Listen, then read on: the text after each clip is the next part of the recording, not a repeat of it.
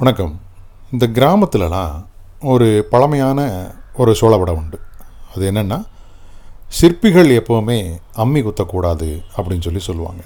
எப்போவுமே அம்மி குத்தக்கூடாது அப்படின்னு சொல்கிறது காரணம் ஒரு அம்மி குத்துறவன் யூஸ் பண்ணுறதும் ஒரே ஒளி தான் ஒரு மிகப்பெரிய சிற்பத்தை வடிக்கிறவன் யூஸ் பண்ணுறதும் ஒரே ஒளி தான் ஆனால் ஒரு சிற்பத்தை ஒரு கோவில் சிலையை ஒரு மூலவர் சிலையை வடிவமைக்கக்கூடிய திறன் உள்ள ஒரு சிற்பி வயிற்று பொழப்புக்காக அம்மி கொத்திட்டு இருக்கக்கூடாது அப்படின்றதான் வந்து அந்த கருத்து.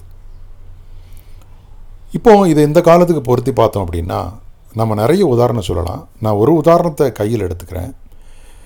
நான் இங்கே குறிப்பாக திருச்சி சென்னையெலாம் வந்து என்னோடய எக்ஸ்போர்ட் நேரடி பயிற்சி வகுப்புக்கு போகும்போது பெரும்பாலும் ஆன்லைனில் வந்து நான் ஃபுட் ஆர்டர் பண்ணுவேன்.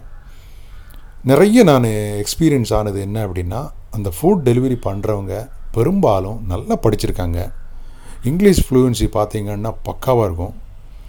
திருச்சியில் எனக்கு ஒரு அனுபவம் இருந்தது. காலையில் ஈவினிங் தான் எனக்கு கிளாஸு காலையில் அப்படியே ஒரு வாக் போனேன். ஒரு செவன் எயிட் ஓ கிளாக்கு சும்மா அப்படியே ரோட் சைடு அப்படியே ஒரு வாக் போகும்போது ஒரு ஃபுட் டெலிவரி டெலிவரி பாய்ஸ் எல்லாம் வந்து குரூப்பாக ஒரு இடத்துல உட்காந்தாங்க கிட்டத்தட்ட ஒரு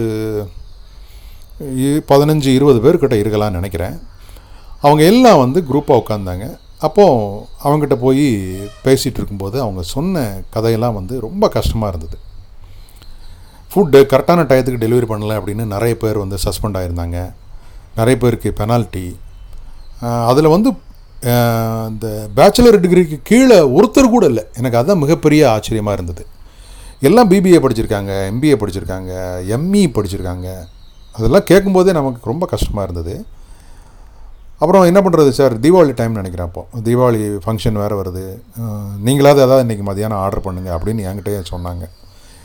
ஸோ இது சரியா அப்படின்னு பார்த்தோம் அப்படின்னா இது வந்து என்கிட்ட கேட்டீங்க அப்படின்னா இந்த மாதிரி படிச்சுட்டு வேறு வழி இல்லை. சம்பாத்தியத்துக்கு இப்போ அதுதான் ஒன்று சப்போர்ட் அப்படிங்கிற பட்சத்தில் அந்த மாதிரி வேலையில் இருக்கிறதுல தப்பு இல்லை. நான் ஃபுட் டெலிவரி அப்படின்றத வந்து குறைச்சி மதிப்பிடலை. எந்த ஒரு வேலையும் அதில் வந்து தாழ்வு அப்படின்றது வந்து கிடையாது. ஆனால் நம்மக்கிட்ட திறமை இருக்கும்போது இப்போ என் கையில் ஒரு ஏரோப்ளேன் இருக்குது. அதை நான் ரோட்டில் ஓட்டிகிட்டு இருந்தால் எப்படி இருக்கும்?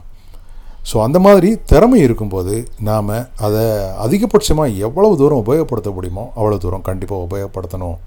அப்படின்றதான் என்னோட கருத்து. ஒரு எம்பிஏ ஒரு எம்பிஏ படித்த ஒரு கிராஜுவேட் எடுத்துக்கோங்க. ஒரு எம்இ ஸ்டூடெண்ட் எடுத்துக்கோங்க.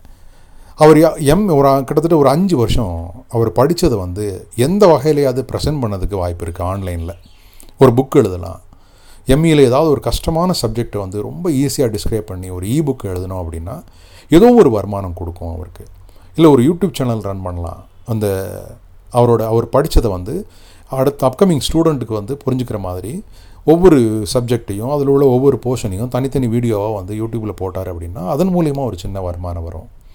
ஸோ இப்படி நீங்கள் வந்து ஒவ்வொரு ஒவ்வொருத்தரும் இந்த மாதிரி தன்னோட திறமை அதிகமாக இருந்தாலும் கொஞ்சம் கூட அதுக்கு ஒத்து வராத இடத்துல நீங்கள் சகிச்சுட்டு வேலை பார்த்துட்டு இருந்தீங்க அப்படின்னா இது வந்து ஒரு டெம்பரவரி தீர்வு அப்படின்னு நினச்சிக்கிட்டு உங்களுக்கு ஒரு பெர்மனண்ட் தீர்வு உங்களோட மொத்த நாலேஜையும் உங்களோட மொத்த திறமையும் இன்றைக்கி இருக்கக்கூடிய சோஷியல் மீடியாவில் ப்ரெசன்ட் பண்ணி அதன் மூலயமா நீங்கள் வளர்கிறதுக்கு பாருங்கள் எத்தனையோ பேர் திறமையே இல்லாதவங்க.